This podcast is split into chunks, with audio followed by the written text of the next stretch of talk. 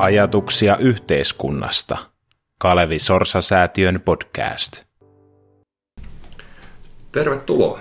Minä olen Samuli Sinisalo ja tänään meillä on aiheena Balkan ja Makedonia ja Kreikan välinen nimikiista. Today's episode will also be in English because we have international guests here. We have uh, Mr. Toshe Zafirov and uh, Alexander Spasov from uh, Macedonia, Progress Institute of Macedonia. And we're going to talk about a current topic, the, which is the name issue between Macedonia and Greece. So, welcome, gentlemen, to Finland. We are here to publish a policy paper, but today on the podcast we'll, we'll focus on the name issue. So, do you want to start? What, what happened last week in Greece? Thank you for the invitation. What happened uh, last week in Greece was the final step towards the uh, uh, ratification of the uh, bilateral accord uh, reached in uh, June between Macedonia and Greece. actually, the Greek parliament ratified with absolute majority 153 MPs out of 300 MPs. That means that not only the uh, MPs from the ruling majority of the Syriza party voted, but also other uh, MPs from other, including uh, other parties, including some oppositional parties, voted, and by that uh, and by publishing the uh, the the law on ratification of the agreement in the official Gazette of Greece, uh, the bilateral accord will enter into force. So, so what, does this, happened. So what does this mean, like in short? In short, this means that uh, the uh, long-standing dispute between Greece and Macedonia, I mean more than 27 e- years, is already resolved. According to the, this dispute, uh, our country, uh, Macedonia, in the future will be officially Republic of North Macedonia or shortened North Macedonia. That will replace uh, the uh, uh, well-known abbreviation FYROM, or that's the acronym of the country, used uh, primarily in the United Nations and no other agencies connected to the United Nations. But we were also recognized by many countries as FYROM. FYROM mm. meant former Yugoslav Republic of mm. Macedonia. It was the the acronym was created in 1993 with mm. the resolution of the Security Council of the United Nations in the time when it was created, it had some logic because it was directly after the dissolution of Yugoslavia. But now, after 30 years, almost 30 years after the dissolution of Yugoslavia, uh, the acronym uh, had no meaning because there are now new generations that even uh, that are not even aware that a country named Yugoslavia existed, and Yugoslavia existed only in this acronym former Yugoslav Republic of so, Macedonia. So how does it? What does it mean then?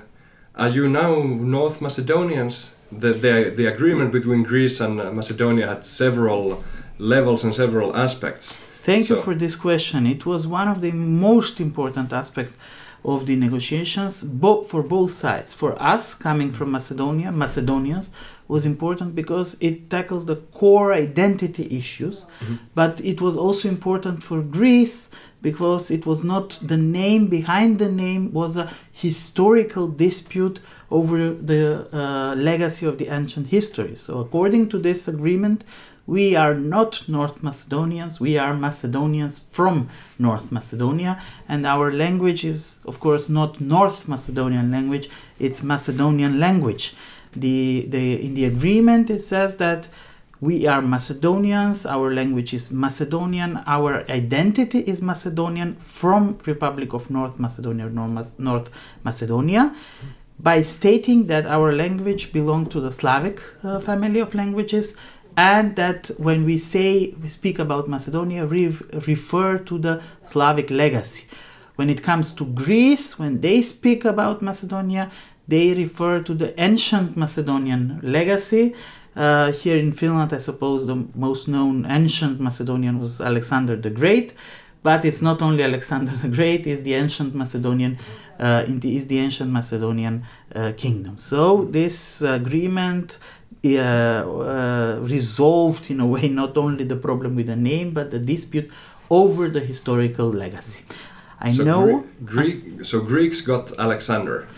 Uh, yes, if we simplify that, Greeks uh, got Alexander, we got the uh, the Slavic heritage. I know it may seem absurd, uh, as it in, as you can imagine situation in Nordic countries where, for example, Sweden and Norway uh, and Denmark are disputing over the Vikings. Uh, I know it's uh, it may seem irrational, and it, it is in a way rational for the 21st century. But you have to uh, know that most of the wars in the Balkans started because of not only, but because of also uh, historical disputes be- between different nation- nations. So that's the true importance of this uh, agreement that we didn't start a war, but two nations in the Balkans, uh, one of which is an old EU member and one of the, I think, founding countries of NATO, managed to resolve old historical dispute uh, dispute by signing a bilateral agreement. And the, and the process has been very long of, of signing the agreement. So Toshe, do you wanna go through what happened? It was in the in the summer last year that the that the agreement was. First of all, the negotiations took a long time, and, and before the negotiations, there was tw- two decades of uh, of disagreement. So what, what what has changed? What has led up to this uh, this moment that it was possible to solve the issue? Yeah, uh, huge efforts were, were put in in this uh, agreement, and uh, a lot of diplomatic efforts actually.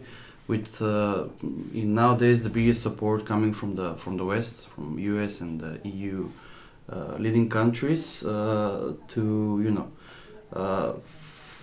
speed up the, the, the process of resolution on, on, in this dispute, and basically what what happened which were the steps was that there was a positive ambient in both countries in greece and in macedonia especially with the with the governments which were uh, in power with the new government in macedonia which were giving optimistic signs for resolution on, on, on uh, of this dispute and opening the, the path towards uh, EU and, and, and NATO bids for, for the country, which are from huge importance for the society per se and then for the for the cit- for the country uh, as uh, so. Just to continue what uh, my colleague said, how his, how many historical events preceded mm, this uh, uh, the agreement. I'll just read the official title, so you can see how how many historical events. So the official title of the agreement is "Final Agreement for the Settlement of the Differences as described in the United Nations Security Council resolutions." 817 from 1993, 845 from 1993, the termination of the interim accord for, of 1995, and the establishment of the strategic partnership between the parties. So you see how long this dispute is and how many organizations were involved, including the highest, the United Nations Security uh, Security Council. But this agreement is also known, before we move to the future, is also known as Prespa Agreement. Why Prespa Agreement? Prespa is a border region, a very nice lake, uh, shared by Macedonia, or now North Macedonia, uh, Greece, the North Greece or the Macedon Greek Macedonia, and also Albania. And this uh, region was very important uh, after the Second World War. As you may know, there was a civil war in Greece lasting for several years. Uh, the fight was between the on the one side were the Reds, uh, uh, the communists, and the other side were the monarchists. Something similar that you had here in Finland, I think, in the 20 in the twenties. Uh, 1918. 1918 of the 20th century. So, so this uh, m- similar thing happened, uh, civil war in Greece, but it was not only ideologically driven. The problem for Greeks was on the side of the communists were ethnic Macedonians, Slavic mm-hmm. Macedonians, that fought not only for socialism, but they fought also for national liberation and their civil rights mm-hmm. under the monarchist regime in Greece. And when they lost the war, most of them, including Greek communists, mm-hmm. left Greece, were forced to leave Greece through the Prespa region. Mm. So this is a place where very bitter events happened, and this is a place of a historical memory, both for us and for Greece. And having in mind that we have two leftist governments, one socialist in Greece, mm. one social democratic in Macedonia, also from ideological side, for both socialist governments, this was very important place to sign here the mm. agreement. So it's it has contains a lot of history and a lot of mm. significance. But what about the process? Because there has been a, a election or, or a popular vote on the issue in Macedonia. There's been a complicated parliamentary process. Uh, how how was the last uh, since the agreement was reached? up until this moment how what, what has happened maybe i can i can uh, give brief insights and alexander can give the, the details from from legal perspective on on the aspect of the international component of the of the agreement, international law on the on the agreement. So the idea was that the both sides can be brought to a, a win-win situation. What was the most important issue for, for the Macedonians was the to keep the identity and the, the language. Mm-hmm. So uh, actually, our government was, was fighting for uh, the the part that we call ourselves Macedonians, and then the language is uh, Macedonian language. Uh, and uh, Greece was fighting for taking out the name Macedonia into the country name at all.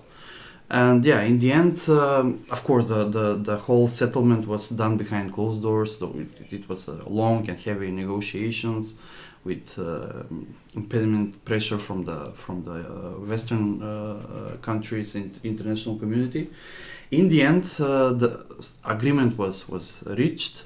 Uh, both sides, so to say, were uh, confident and were satisfied with, with what was on the table. Mm-hmm.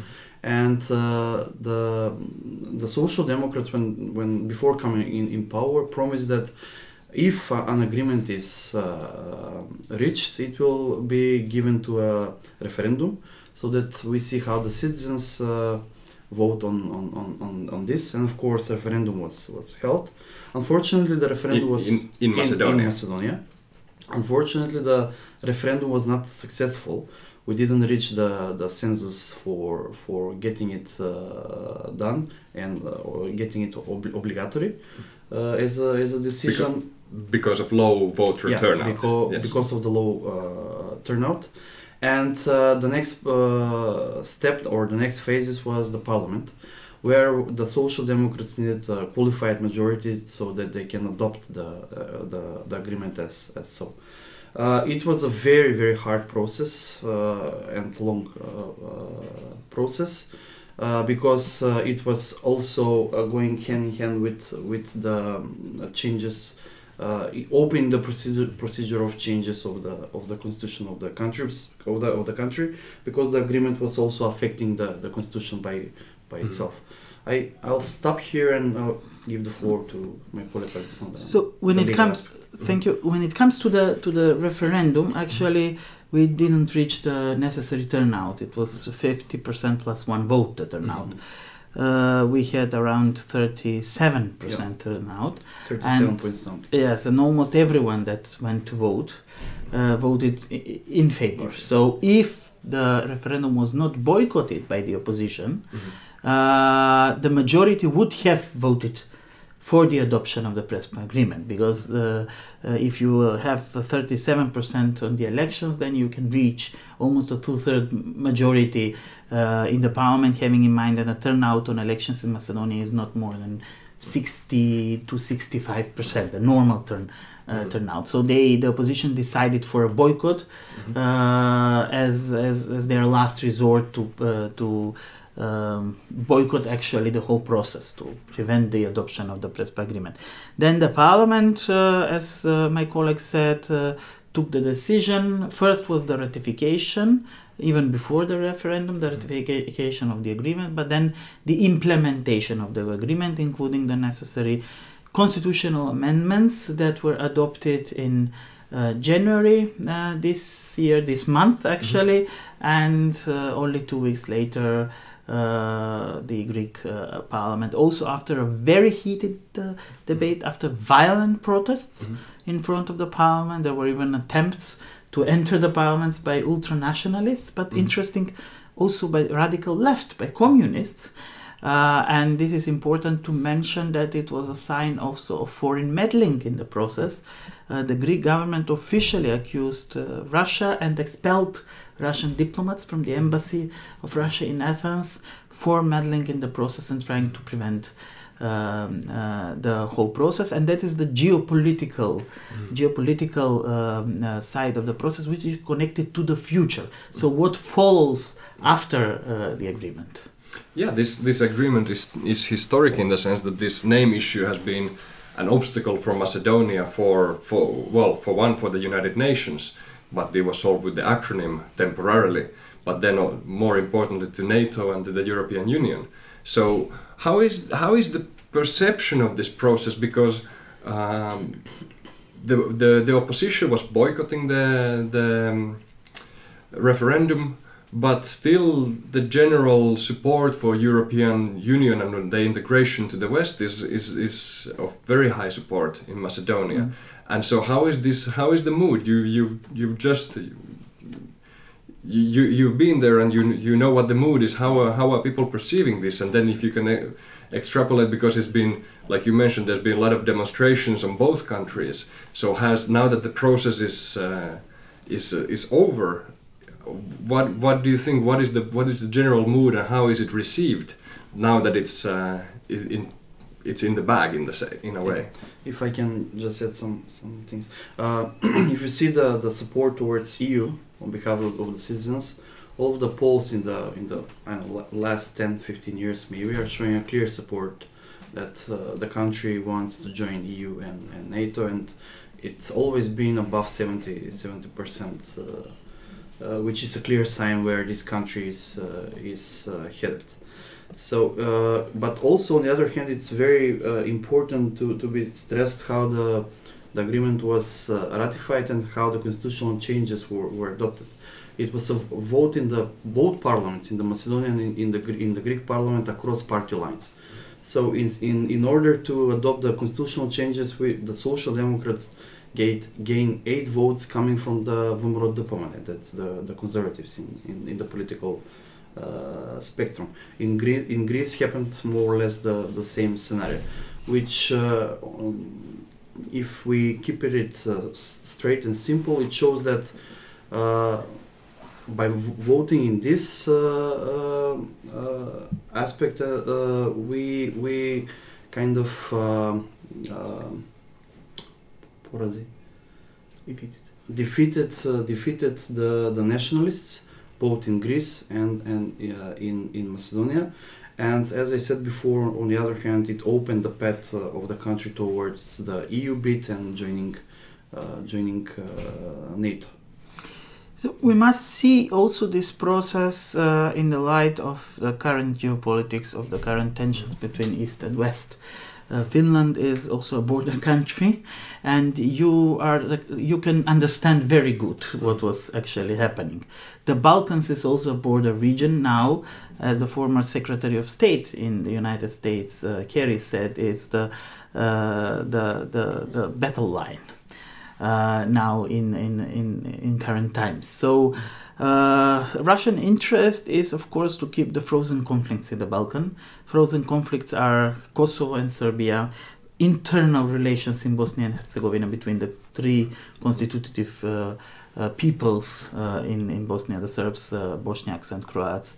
Then uh, it's Macedonia, Greece. Then interethnic relations between Macedonians and Albanians then even Albania, Greece. Mm-hmm. So the Russian interest to keep these frozen conflicts because of the interest in Ukraine, in I mean regarding Crimea, but also with Georgia, Armenia, and, and other countries the West saw that after a, a decade of negligence of uh, of the Balkans, because uh, especially after the the end of the Kosovo conflict, there was a widespread opinion that nothing bad can happen in the Balkans, and when the Balkans integrate in the Euro-Atlantic structures, is only a question of time. It can be shorter or longer. Uh, and but it was not, not true. I mean, the West neglected, and then now we all pay the price because of of uh, that situation. So. Uh, openly, uh, we have to speak uh, frankly. I mean, the West was pushing very much towards this agreement, both the European Union but also the United States. The primary goal is to enable Macedonia to join NATO and Macedonia within uh, now I think weeks or days will sign the accession agreement to join NATO. Of course, this should be ratified within one year uh, from all other member countries, but Macedonia, latest beginning of 2020, will become a NATO uh, member, which is an important thing. Uh, when you have in mind uh, uh, the situation in Balkans. Second thing is, of course, and that's even more important for our societies, is the European Union. I mean, the problem with Greece was the clear obstacles. We are candidates country since 2005. We got the first recommendations for start of the accession talks in 2009, but it was always the name dispute as obstacles because always Greece was putting a veto on uh, decision in the Council of Ministers to start the uh, accession talks. So for us, the resolving this dispute was a question of uh, survival. Because outside the Euro-Atlantic structures, outside the European Union, it's very hard to build a, a multi-ethnic society that is sustainable. We see it, uh, that in Bosnia. Of course, there is no war in Bosnia now, but the situation is far from satisfactory. So they are always on the brink of conflict, if not war, always on the brink of conflict. But that Mm. prevent al- prevents also the socio-economic development of this society and push, pushes even more the emigration, which is one of the hottest issues that we face: the massive emigration, especially of youth and qualified population from our countries. And then regarding the people people's feelings in, in terms of the of the agreement, I mean, if, as a personal perception, it, it was a mixed feeling uh, after the, the changes of the constitution and the, the change of, of the name. Uh, of course, we, we need to have in consideration the, the structure of the of the uh, uh, population in, in the country, especially on, on ethnical background. Uh, for the Macedonians, as I said, my impression is that it was a mixed feeling, and for the Albanians, it was uh, not taken so in, in consideration since their their primary uh, goal is joining EU, EU and NATO as a, as a personal interest and you know opening the border. It's good for the businesses, the economy, and open markets and so on and, and so on. So um, that's more or less how, how the impression. Of course, there will be some kind of empirical research. We will see what will be the the results. On the other hand, regarding the, the EU bit that the country will will, will be um, uh, trying to, to, to, to go and uh, open the accession uh, talks, it will be interesting to see how the, the process will, will go, especially because it's a long uh, process, uh, counting in years, like five, six, seven, seven years, even even more, depending how the chapters will, will go and what will be the, the discussion in inside the chapters and uh, of course the, the reform process inside. But we also take we'll need to, to bear in mind that uh, uh, it's possible that there will be a change in, in Greece in, in terms of the political forces, uh, and uh, it's it's quite possible that um, Mr. Mitsotakis can can come in power already in September, which is a, a potential threat for the for the EU integration and, and the whole negotiation uh, talks, because Greece can still block us in the in the chapters and in the during the negotiations. But even bigger threat are the upcoming European elections in May. In May. Why? Because uh, we are not, we cannot be certain about the results. So the question is not anymore about EPP or Party European Socialist, because both groups are in favor of the European integration. Of course, uh, Party of Euro- European Socialists is much more progressive than EPP, but still there are not uh, uh, great obstacles within these groups. The problem is what will be the result regarding the populist far right and far left parties because now the European Union itself may be even a bigger obstacle than the change in government uh, in government in Greece. So we shall uh, we will wait for the results from uh, the European elections in May this year.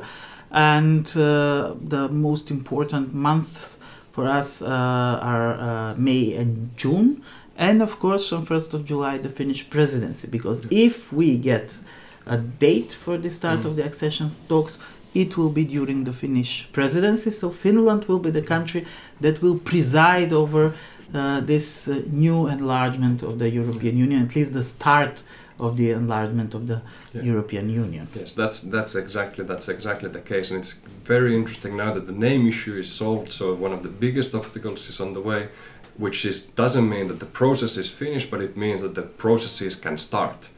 And and regarding the European Union, there's also elections coming up in Finland in this in this spring. So there's a lot of uncertainty there. There's a lot of uncertainty with the European Union elections. The good thing was, uh, or the interesting thing was that in the in the referendum time in Macedonia, Sebastian Kurz, who was the the when Austria was uh, the EU president, they were campaigning for the the solution of the name issue. Angela Merkel was uh, was doing the same, and the EU was being proactive there. And now it's to be seen what uh, what will happen. And just to praise them, as both Sebastian Kurz and Angela Merkel, the Austrian and the German chancellor, belong to the EPP Yes. uh, party, and VMRO-DPMNE, the main opposition party, uh, that boycotted the whole process and wanted to prevent the adoption of the agreement, is uh, associate member of EPP. So these politicians showed uh, courage and vision, although uh, they are from the same party family, to oppose their sister party and openly, very openly, uh, advocate and even campaign uh, for the adoption of the agreement. So we, uh, I, it's really, uh, it was a really good move by uh, by the Austrian and German Christian Democratic parties. We are, we are nearing the end of our time. Do you have any final comments in co- going forward? We the Sorsa Foundation and uh, and uh, Progress Institute we have published it, or we are just about to publish a policy paper on the Finnish EU presidency and the uh, EU enlargement in the Western Balkans. It can be found on the we- on on the Sorsa Foundation and Progress Institute website in English, and the discussion will go on uh, as the spring move moves forward. But Yeah, I would just like to, to give two two conclusions. Uh, I mean, the whole uh, agreement and uh, the closing of the dispute uh, is seen as a win, win over the nationalism in both countries, which is a significant thing to, to see.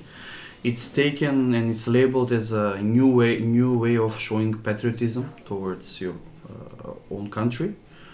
Uh, and then the other thing that I want to stress out is that uh, this is a clear sign that the Balkans are capable of so- solving these kind of painful uh, disputes. And this is a good uh, example of how the things can be resolved in a, a- a positive uh, manner and with uh, intensified communication, collaboration, and understanding.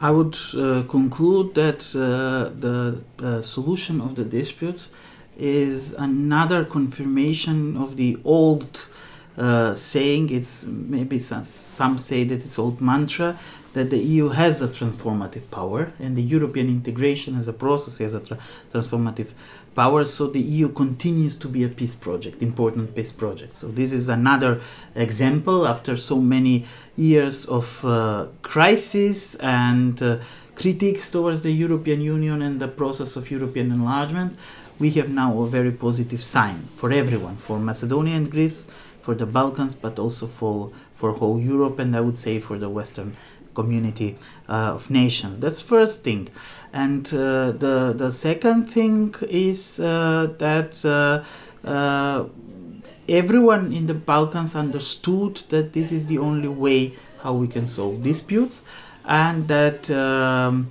uh, can- neighboring countries in the Balkans cannot uh, continue with politics of making damages to uh, each other.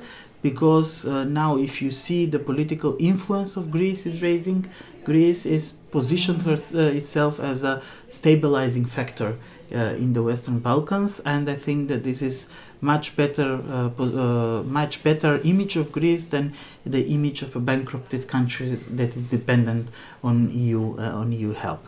Uh, regarding the Kalevi Sorsa Foundation, I would like to thank uh, you personally, but also the Kalevi Sorsa Foundation for raising this issue, for uh, producing the policy paper, and I hope that we will have a good uh, discussion here about the paper in Finland, but also we'll continue discuss the discussion uh, in Macedonia. And I think that our both uh, institutes or both institutions showed uh, how our work can contribute towards uh, the better future of the countries in the Western Balkans.